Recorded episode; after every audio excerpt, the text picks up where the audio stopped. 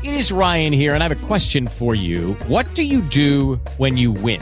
Like, are you a fist pumper? A woohooer, a hand clapper, a high fiver. I kind of like the high five, but if you want to hone in on those winning moves, check out Chumba Casino. At ChumbaCasino.com, choose from hundreds of social casino style games for your chance to redeem serious cash prizes. There are new game releases weekly, plus free daily bonuses. So don't wait. Start having the most fun ever at ChumbaCasino.com. No purchase necessary. Group. Void were prohibited by law. See terms and conditions. 18 plus. Hello, creeps. It's me, John Kassir, the voice of the Crypt Keeper, and you're listening to Chronicles from the Crypt.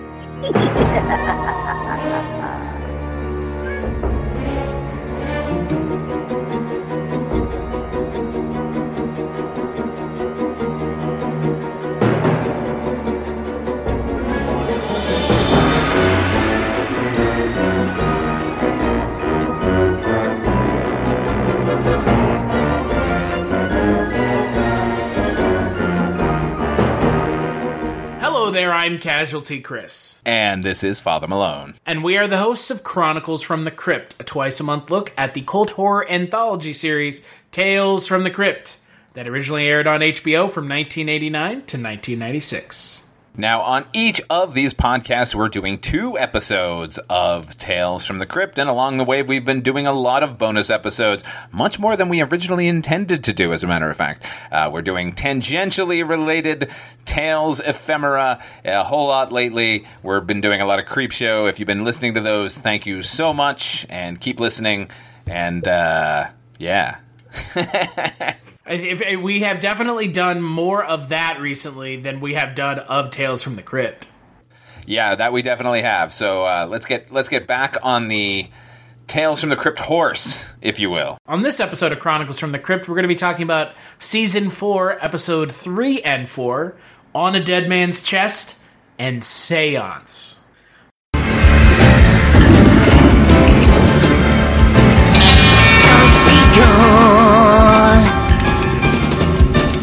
Greetings, poison girls. Are you ready to rock and roll? Good. Then slip into your gore jacket and prepare to sing along. Can't carry a tune? That's okay. I'm just playing by ear myself.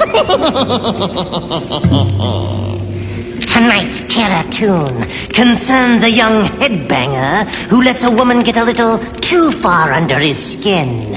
I call this decomposition on a dead man's chest. So, On a Dead Man's Chest aired June 27, 1992. I believe they showed the first three episodes of season four on premiere night for Tales from the Crypt. It is directed by Billy Friedkin, yes, the director of The Exorcist, written by Larry Wilson, stars Yul Vasquez, Paul Hipp, and Tia Carrere, and it's a really poor retelling of A Telltale Heart. Oh boy, isn't it? Uh, it's it's even worse than that. Yeah, it is. It is a really bad segment of the show episode, I guess, because this is a this is a episode as opposed to a segment. But God, it is not good. It is just.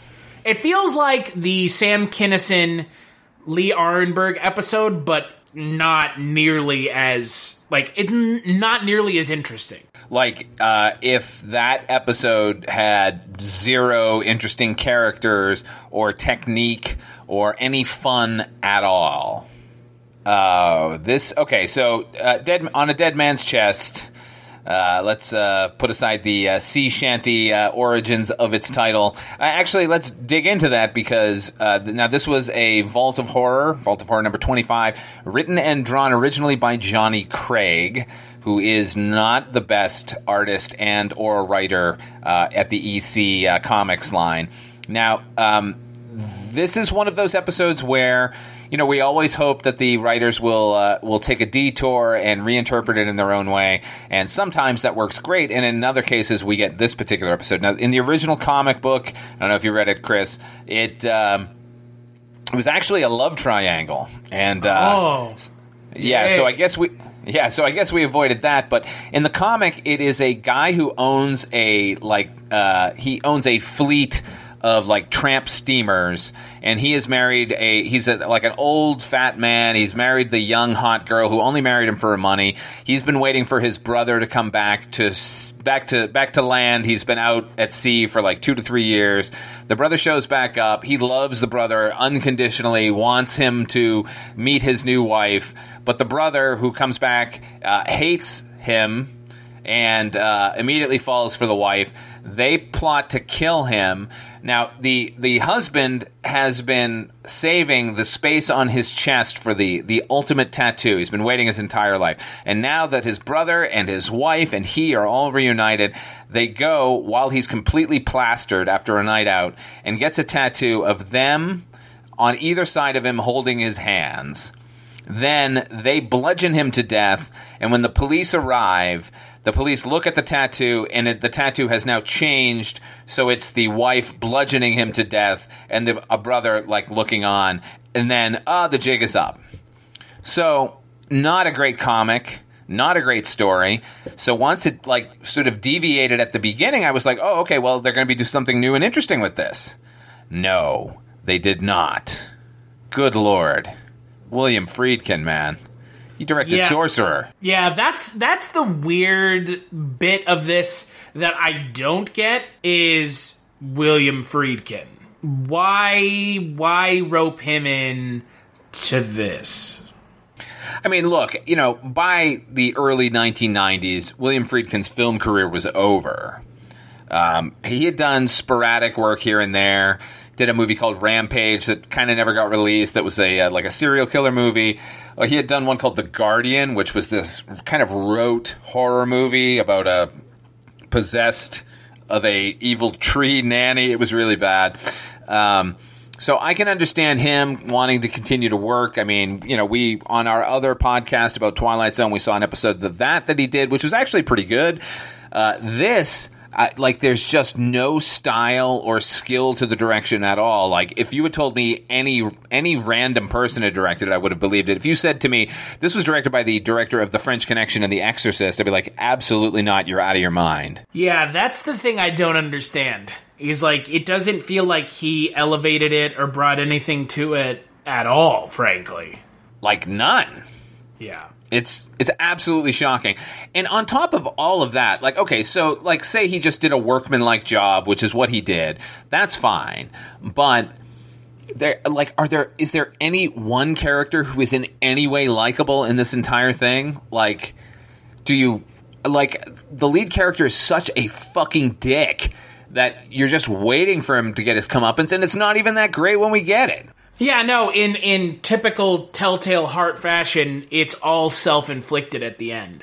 Except in this time, instead of digging up a heart underneath the floorboards, it's cutting the tattoo off of his chest. Okay. Sure. Sure, why and not? then and then what i don't know he goes to jail with a giant wound or something like who i don't know like even oh, okay so uh, if you haven't seen the episode I, I i don't encourage you to watch it but if if you haven't it's about this band who's just come off tour and like the lead singer is upset that the guitarist has married this girl played by tia carrere and like they, he like calls her out on stage like this bitch. She's breaking up the band. She's such a drag, and the, like there's this rift between the band members. And then like it just goes insane, man. Like it's all over the place with this like these two sort of like groupie characters hanging out backstage, and one of them is has a tattoo that comes to life. I, I what what was going on here, man? Yeah, no, I don't I don't know. I don't understand and what I what I don't get is if there is going to be a comeuppance, it should have been better than it was and it wasn't. And the whole idea of the tattoo to me just feels really shoehorned in. Yeah, it's like, you know, the original comic had the tattoo, so we've got to incorporate the tattoo or else this isn't like an adaptation because other than the tattoo, eh, there there's like really no connection whatsoever uh, to the original comic. So, uh, you know, I, I like the idea of a tattoo coming to life and meting out vengeance, but then don't take it away at the end and go, no, it was just all in his head. I mean, what?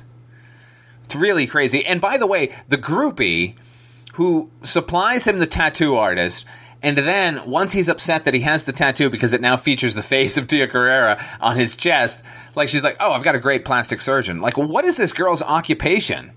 Groupie. Yeah, she's she's a groupie to the stars, man. She like you know she's got all the hookups. It's kind of crazy. That oh, by the way, what it did you, is. did you catch the name of the band? Uh, I didn't. Exorcist. oh boy! God.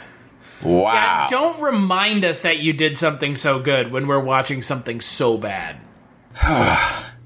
truly dreadful. That lead actor, I don't, I, I didn't even bother to look up what else he's done. He was so unappealing. He felt like Michael Imperioli with like zero charisma. He's been in a fair amount of stuff. Uh, Bad Boys 2, Runaway I am Bride. shocked by this. Was he like, you know, like uh, like guy in back of room or like thug number two? Because that seemed his level. Well, I mean, that's probably kind of what his. Oh, that seems to be his ability level, doesn't it? Yeah, man. And like Tia Carrere, she was like, she was the it girl there for a little while, for a couple Because years Because of what? Because of 90s. Wayne's. Because of Wayne's World, right? Yeah, but yeah, yeah. I mean, I think that's where most people like. I had seen her in a bunch of stuff, like sort of leading up to it, but like she was never my cup of tea because she has zero charisma whatsoever, and uh, she just sort of demonstrates that once again here. Well, she's not given anything to do, and even if she was given something to do, I'm not sure I would trust her with doing that stuff to begin with. Yeah, man. Also, does the whole band lives together? Is that the is that the idea we're getting here? Or that he lives at their house. It's so weird. It's Yeah, just so. It's it's not good at all. It's again, mean- and look, this is the third episode of the fourth season. What I don't understand here is, is you know, this is the final episode of the opening night of the show, and God, what a fucking mess. And also, why on top of everything else did you waste any amount of budget on having a a practical effect with the dragon popping off of the chest? Like, why? oh, didn't it look great? No, it looked like a Oh, hand no. puppet. It was so funny, man. I don't know. I was cackling while I was watching it, so at least I got some bit of entertainment out of this. But you know what I mean, right? Like, why waste Oh, yeah. any amount of the budget on it? I think they should have spent all the budget on it. It should have been just this guy trapped in a room with that goddamn dragon the entire episode. I, I, I, don't know. I can't. I can't begin to uh, uh, conceive of a way to save this episode. It is so wrong-headed from the get-go. It. I don't know. This is as bad as I've seen a Tales from the Crypt episode. I got to admit. No, I, I, I agree 100%. It is not, uh, it is a bad, really bad, not good, even in the slightest episode. And I'm disappointed. Yeah, like they don't even have a good song at the beginning. Like that band starts playing and everyone in the crowd is like cheering, and I'm like, what the fuck are you cheering? They're like they're not even a good band. This is oh, this is just bad. Garbage. Yeah. This is, a, this is a definite skip as far as I'm concerned. 100% skip. I do not remember seeing this when it came out. I'm glad I didn't then. I'm uh, I I feel bad for myself that I actually watched it this time. Well, and the and the other thing about it is again, we've said this before, we'll say it again. Why lead with this? Yeah, I mean, this is your opening night. This is your you're doing three instead of the usual two. Okay, get it. Uh, the first two weren't that spectacular, and I guess you're gonna. They ended with this one. Like, uh, well, what? What's going on? Shouldn't they? It, this is season four, man. Shouldn't they have hit their stride? Like, what's going on in the offices? I don't know. This this should have been in my mind when the show, like you said, is really like going farther. Yeah, like we know what we're doing now. We've been Yeah. doing this enough years. We know how to make these happen. Should be We taking what works. advantage of what it is. Yeah, I mean, you can say that they were t- they were taking advantage of the uh, of the uh, the nudity ratio in this particular. Oh episode. yeah, the, I for honestly the- forgot that there was nudity in this show. there's a ton in this one. Yeah, in this episode, yeah, there sure is. But I had kind of forgotten there was nudity in this show. It's like a- been a it's, it's while. a show that's sort of uh, it's so sexual and so good. Like if only somebody had been had been covering this show God. up until now. Yeah, up until now, no one has been covering this show. Like, it would have been really crazy if someone if someone talked about Tales from the Crypt, gave the show its due. God, that would be crazy, wouldn't it? That I, I'm so glad somebody is finally starting this past week doing that. Yeah. I'm so glad that I haven't been covering Tales from the Crypt on and off since 2015. But now that someone else is finally covering it, the show is getting its due. As a mature and sexual piece of of comic book schlock, which it is comic book schlock. But fine. If you know what we're talking about, we're not going to name names. Uh, it irked us. If you saw it and it irked you, we're all in the same camp. Let's just say other podcasters have decided to deign to cover this particular show when others have been doing it for some time. Yeah, we're not the only Tales from the Crypt podcast. Even there's like No, that no, that's the thing. Like there are more. there are a bunch of them out there. Like you know, to, Do to all of them have John degrees of Kassir? Do all of them have John Kassir doing the intro? Uh, no. no. But where I also know that there are other podcasts out there and would never say, well, we're the only ones because I know we're not. Of course not. But I'm also not going to sit here and say, well, it's an adult sexual show because it's not an adult show and it's sexual, but the sexuality in the show comes in between telling an interesting story most of the time. Yeah, like let's not try and convince people to watch it based on that. Yes, it's adult and sexual. It also has tons of love triangles. Would you use that as a reason to watch the show as well? Maybe we should.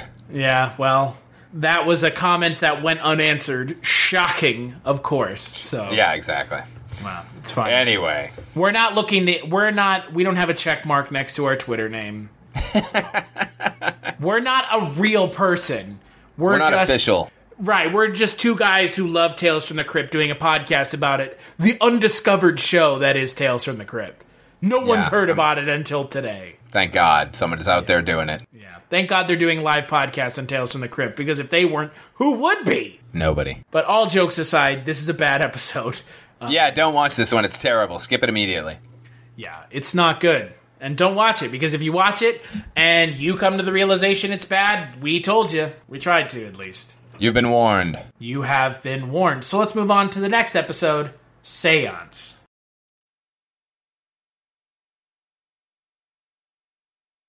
One of those hot LA days. Things were about to get interesting when she walked in. Her name was Samantha, and she was beautiful. A regular corpus delicti, with a great chest. Cavity, that is. Something in her socket said beware. Must have been the way they said hello to me. So, sweetheart, you say your husband's been cheating on you with another ghoul? That it? Well, I'll be glad to hear your story. But first, I've got a tawdry tale of my own to tell.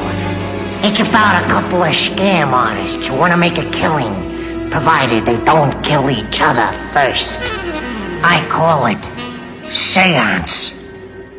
So Seance aired July 4th, 1992. It is directed by Gary Fleder, written by Harry Anderson.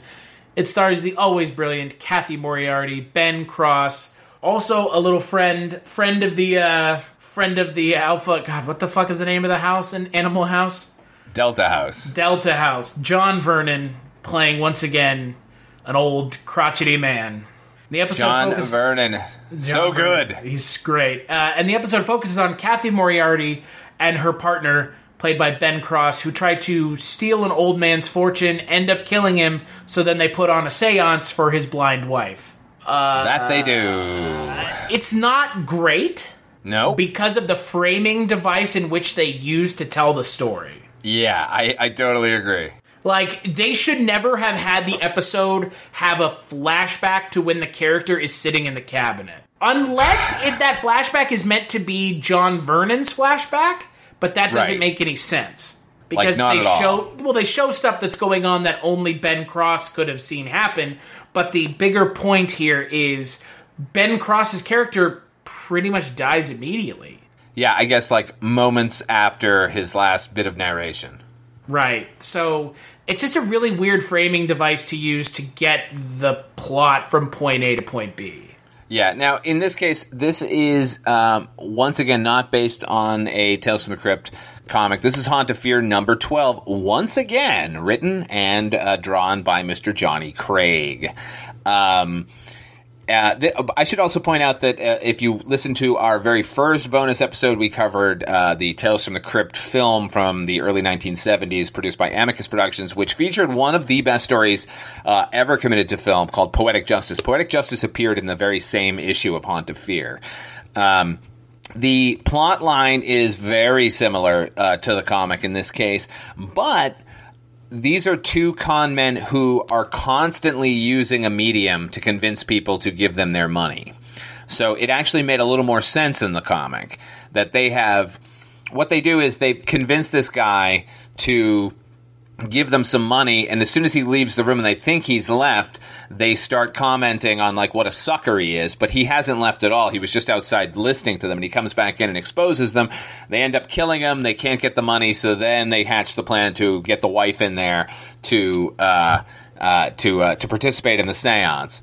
Um, weirdly there are there was actually a Tales from the Crypt episode also not episode but comic book story also named Seance uh, and I read both of them. And the actual Tales from the Crypt one was better than uh, than the one that they decided to adapt here. Um, but uh, you know it, it's very similar to the comic as far as the uh, the the haunt of fear that it's based on. Um, uh, I I like the fact that this was a period piece. I always like when they do that. Um, but overall, as much as I enjoy everyone sort of on screen, like this one just didn't quite gel together. It is a thousand times better than the last story we just watched, The Dead Man's Chest, but um, still just felt like mm, not enough. I don't know. What, we, what, what did you take away? my big takeaway from this is the whole supernatural aspect feels so tacked on that it almost doesn't even matter because again the way the framing device is used is that it's a it's almost a story with its own bookend Yeah, is really, out of left field bookend, right? right right because like you have it opens and then it goes to that story where you spend three quarters of the time and then it comes back out for the ending which is a literal two three minutes if that and then you go to the actual episode bookend. And it's just so weird because you don't uh, the story feels bizarre. You're getting back into the you're getting into the story in media res on top of everything else. And yeah the people on screen are great. Ben cross cathy moriarty john vernon. But i mean you know where this is going more or less. You actually know where it's going because it's a fucking flashback. So you know that Yeah, I- you know that he dies somehow, and you know that they're going to get their comeuppance because they're clearly con artists. Yeah, it's such but- a weird episode because they give they, there's just nothing going on. I would even Yeah. say that nothing. It feels like when you get to the end of this episode, you're just like, well, nothing happened. Truly, uh, you know, and you know, like the con itself is not all that great, and then the the way to correct the con when it's gone wrong is so weird and out of left field. Like, you know, there's no sort of basis for like make this guy like a, a, a like a, a habitual séance. You know, uh, And why uh, is he fucking his cousin? Like his supposed Yeah. cousin? Like he, he So- doesn't. He, he doesn't come off as like a scuzzbag until he fucks his cousin. But even then, it's like I don't understand why. What? Well, it is Cathy Moriarty. Uh, if she were my cousin, I'd probably be interested too. Wow. That's Just saying.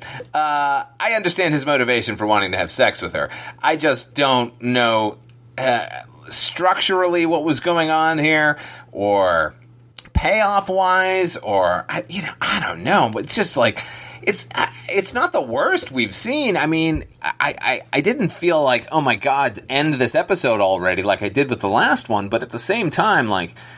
I just felt like it was so scattershot in its point of view, and you know, and this was written by Harry Anderson, was it not? yes. Like, like you know, Night Court, Harry Anderson, Uh, yes, that Harry Anderson, right? Who himself which is so like, weird. Yeah, man, it's so unusual. Like now, he starred in what I think it was a season two episode. He played. It was a Korman's Kalamity, so you know clearly he had some sort of familiarity with these people, and probably was like, "Hey, I'd like to do one." But the thing is, you know, Harry Anderson played a character on Cheers forever called Harry the Hat, who was like this ultimate sort of con man. So when I saw his name, I was like, oh my god, this is going to be like the twistiest, curviest episode of all time. Like it's going to be double cross upon double cross, and it is not. It's just so straight ahead. They like just try and convince a guy that he needs to pony up a little bit of dough in order to get this inheritance, and then they fucking drop him down an elevator shaft and like, and now let's convince his wife with a fake seance. I was just like, I, it, it felt like, and this feels like a lot of the episodes. The, the writers come to it with not only a lack of understanding of how supernatural works in fiction, but no actual genuine love of it. They just know that it's a Tales from the Crypt, so it has to end in a certain way. So now we're going to end it that way, as There opposed has to be a reveal in the last minute of the episode. Right, we need a twist. And, you know, because it's Tales from the Crypt, it's going to be a supernatural twist, which is fine, but not, not in this case, man. This just feels like, again, season four, brother. Like, what is happening here? Yeah, that's what I, I don't understand here, uh, Father Malone. Like, and this is the thing going back to those kind of snarky look. We're making some snarky comments about some other podcasters who have taken it upon themselves to regale everyone with the magical stories of how great Tales from the Crypt is. And I think we need to like have a serious, genuine conversation about the quality of this show right now. Because so far season 4 has not been good. Like, not at all. Th- And season and- three had some good moments. And this is the thing, like, what I don't remember is the show being less than great most of the time. I don't remember that. Nor do I. Like I remember the show with a with a halcyon sort of a haze. Like you know, I mean, I, I think that's true of every show. Like you go back and watch. You know, people will remember all the best little twists in the Twilight Zone. If you go back and watch that show, there's like 30 episodes per season. Maybe three of them were really good, and the most of them were okay, and like pretty much most of them were bad. It's the same thing people think about Saturday Night Live. Like you know, we, we're we're so attuned as a culture to like watching best ofs. You know, these were the 10 best moments, and like, yeah, those were great. Every single one of them is a winner, but like, you got to figure for like 10 good sketches on Saturday Night Live, there were like 150 that were complete and total misfires.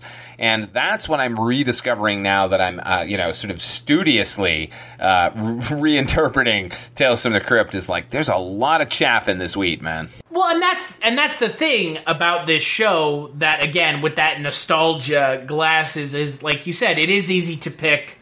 Oh, in season three, there were these really cool episodes. Do you not know that there were like twenty fucking episodes since a good like not like in season two? There's like 20 episodes almost. In season Yeah. 3 there's just shy of 20 episodes. There's 14 episodes. And one of those episodes is ostensibly two episodes together. Season 4 is 14 episodes. So you've got these seasons that are pretty long and everyone wants to pretend like the whole show is great. It's not. And that's the unfortunate part because I love the show. But I'm realizing more and more that I think I like the idea of the show more than a lot of what is being executed on screen. And there are some episodes coming up this season that I am not looking forward to at all. At all. Like ma- like like Maniac at Large.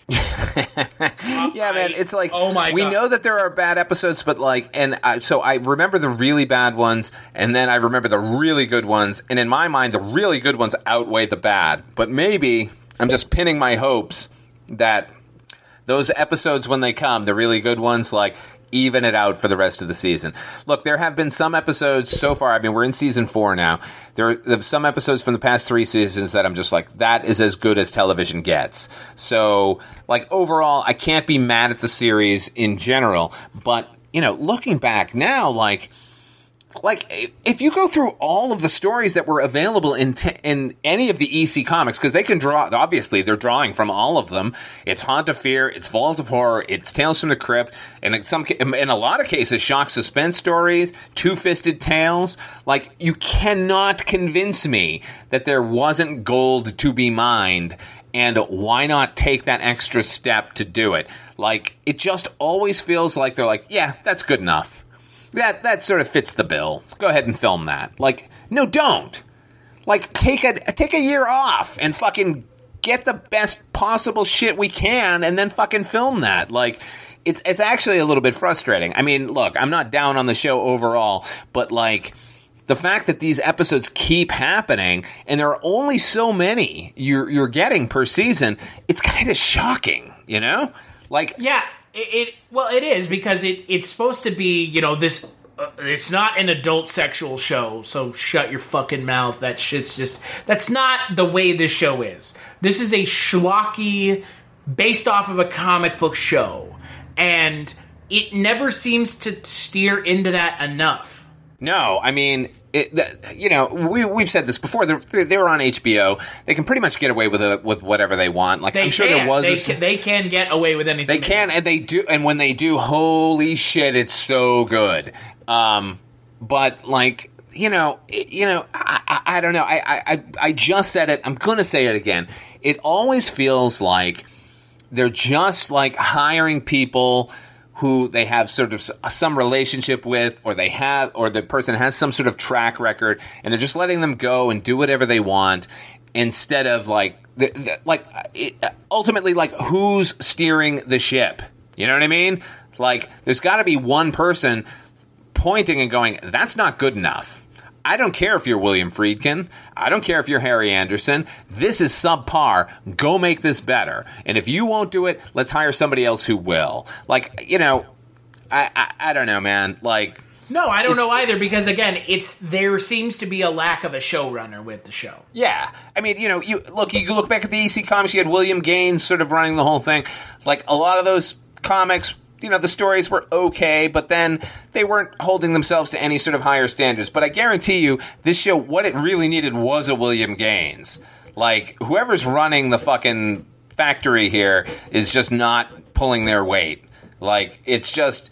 As long as we have every couple of episodes a zombie pop out or a fucking werewolf show up, like that's good enough, right? That's what people want. It doesn't feel like there's any love driving it. Like somebody who really gives a shit about horror and supernatural and twists and the original comics themselves trying to say, like, let's do this the best. Um, you know, and I've I've leveled that same sort of argument. You know, uh, Robert Zemeckis, who's one of the uh, the executive producers on this show, like he ended up creating a uh, a company called Dark Castle, which was adapting William Castle's films, and like on the surface, that's you know coming from a place of love. Like clearly, he was a fan of William Castle and his work early on, but like the movies that they remade, it always feels like this. It always feels like, eh, that's good enough. No, it's not good enough. Do it better. Like it's not good enough to like have one idea that supersedes the original comic that was meant for kids in the 1950s. Make it good for adults right now. Like I don't know. I'm getting a little too rabid about this right now, but uh, you know, it, it it's frustrating because this Well, could and, would, and- could have it- well, and it's it's ra- your your rabidity is matched only by mine because again, and this does come back to these comments that were made on Twitter. People who don't sit and actually watch the show from the beginning to where we are now can pick and choose and pretend like the show is amazing. yeah. Some episodes are amazing, but on the whole, No, man. no. M- Man Who Is Death, Three's a Crowd. Like, those are the only two off the top of my head that I can point to and go, that's fucking brilliant. That's as good as anything you're ever going to get on television. And the fact that we have so many other episodes that don't even come close to that is really, uh, like, it angers me. Like, that, you know, there were, there are, there's so much talent out there waiting to work. And the fact that they're just kind of shrugging and going, yeah, good enough, like, really burns me, man. Well, I agree 100%. It's un- it's unfortunate and it just feels like a massive wasted waste of op- opportunity. Doesn't it? So yeah, so screw you, Tales from the Crypt. No, I'm kidding. Oh, I'm sure we have some golden nuggets like uh, like on the horizon, but you know, so far season four has been just a tragic uh, oversight. Uh, like what what the series is capable of and what they're kind of rotely giving us is uh, uh, just unfair to the viewers, man. Unfair. I I agree. And so, speaking of that, on the next episode of Chronicles from the Crypt, if you continue to listen to us after we effectively said that the show is garbage, no, I mean, again, we would not be getting this fired up about this if we didn't love the show as much as we do. Yeah, man. I mean, uh, I mean, that's, it- I mean, that's the way is a it place is, right? Like. I'm not going to fight with you. I'm not going to fight with you as a person unless I care about you so much that I think you can take it. I think this show can take it. Like, you know what I mean? Like, fans of the Yeah. show should be able to take some criticism here. Because, if, like, if it you if it didn't reach heights uh, of of greatness on occasion, uh, then I wouldn't care. I'd be like, yeah, that was a middling show. But like my memories of this show, like are are borne out when I go back and watch those episodes that I'm remembering. Like, yeah, it was that good. It had the potential to be that good without all that much effort, seemingly. So fucking do that. that's and that I think for me and clearly for you is the is the bigger issue at hand here is it's taking everything that I would defend or talk about the show in po- in a positive way and just kind of saying yeah right fucker Yeah.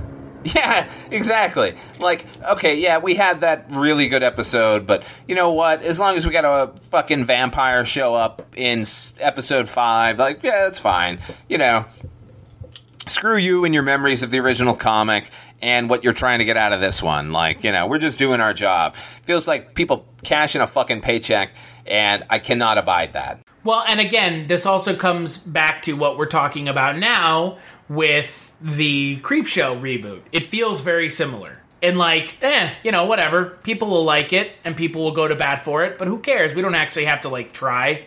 Feels very similar. Yeah, pretty much. I don't know. I mean, you know, I, you know, I've I've enjoyed a couple of those Creepshow episodes more than you. I think some of those episodes, some of those episodes are definitely better than what we've been getting for all of season four so far of Tales from the Crypt, which is crazy to me because these are not based on the original comics. These are based on a movie based on those comics, or at least sort of inspired by them. So, you know, what are they doing right that this show wasn't? And uh, I really can't put my finger on it right now, but um, yeah, I mean, It must have had, it has I mean it has an actual defined showrunner. That has to be what it is. Yeah, I mean, uh, one. Uh, that, you know, I think, you know, before 10, 15 years ago, people didn't even, I don't think, realize that there was a person sort of like, you know, guiding the way a quote unquote showrunner. Right, somebody like JJ reading. JJ Abrams and Joss Whedon are like the two big ones when I think of people that kind of like made waves as like a showrunner. yeah, because they hired publicists to let everyone know that they were doing that. Well, Um, if, if your ego if your ego was giant and your penis was small, you would do the same thing. I certainly would, so I can't fault them in that regard. But like you know, it's it has become more and more uh, like uh, uh, prevalent, or uh, like at least relevant, that whoever is running the show is you know. I like. I couldn't tell you right now who was running the show on Toast and Crypt. That's my failing as a podcaster talking about the show, and I apologize because I'm going to get to the bottom of this. Because whoever's whoever's at the helm right now is really dropping the fucking ball, and uh, uh, yeah, I don't know. I, I'm sure, like I said, things are going to get better, but uh, for now, garbage. I agree 100%. Which brings me to the next stand of episodes we're going to be watching. Which Yay? I. uh, Well, yay for the second, maybe not for the first. We're going to be talking about on the next episode of Chronicles from the Crypt Beauty Rest and one of the best episodes of the show, if I remember it correctly, What's Cookin'? Featuring Ah. Christopher, Chris, Christopher Reeve. Yes. I actually have a personal stake in that particular episode. Ha! No pun intended. Stakes. Yeah. Okay. Yeah. Okay. So until then, where can people find you, Father Malone? Well, I won't plug this show, which you're already listening to, which I tend to do. Uh, you can get me on uh, YouTube. Check out my YouTube channel on Five Films. I've got two shows, uh, Unaired Pilots and You've Never Seen. You can also hear me over on Dreams for Sale, the Twilight Zone 85 podcast, another anthology television series where uh, the people at the helm were paying a little bit more attention. Uh, and on occasion, uh, more often than not, you can also hear me on the Culture Cast. That is your show, Chris. I don't know if you're aware of that. I am aware of that. Oh my God! Well, I'm on it sometimes. You sure are. and when I'm not here, you can find me on a couple podcasts I do. Kolchak Tapes, where I talk about Kolchak the Night Stalker, one season show where we talk about shows that only lasted one season. Big thanks as always to John Kassir for the intro to the podcast. If you want to find more about the podcast, go to chroniclesftc.com. Follow us on Twitter at chroniclesftc, and we're at we're just Chronicles from the Crypt on Facebook. So uh, go over there and harass us and tell us about how terrible our opinion is. Chris, if anyone responds to anything, I'll send them one of our beautiful new keychains. That's true. Yeah, send them a keychain. Even if our little pal who uh, just discovered Tales from the Crypt, uh, if you respond, we'll send you a keychain too. Yeah, man. Yeah, so you can put it on your keyring. It's got a photograph of actual fans of the show on it. Weird. Crazy.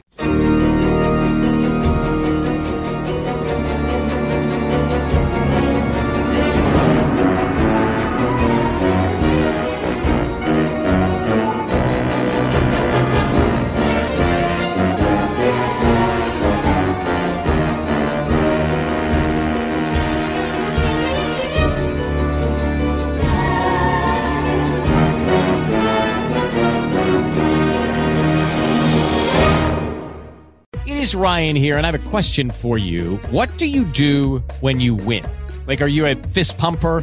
A woohooer, a hand clapper, a high fiver. I kind of like the high five, but if you want to hone in on those winning moves, check out Chumba Casino. At ChumbaCasino.com, choose from hundreds of social casino style games for your chance to redeem serious cash prizes. There are new game releases weekly, plus free daily bonuses. So don't wait. Start having the most fun ever at ChumbaCasino.com. No purchase necessary. Group. Void were prohibited by law. See terms and conditions. 18 plus.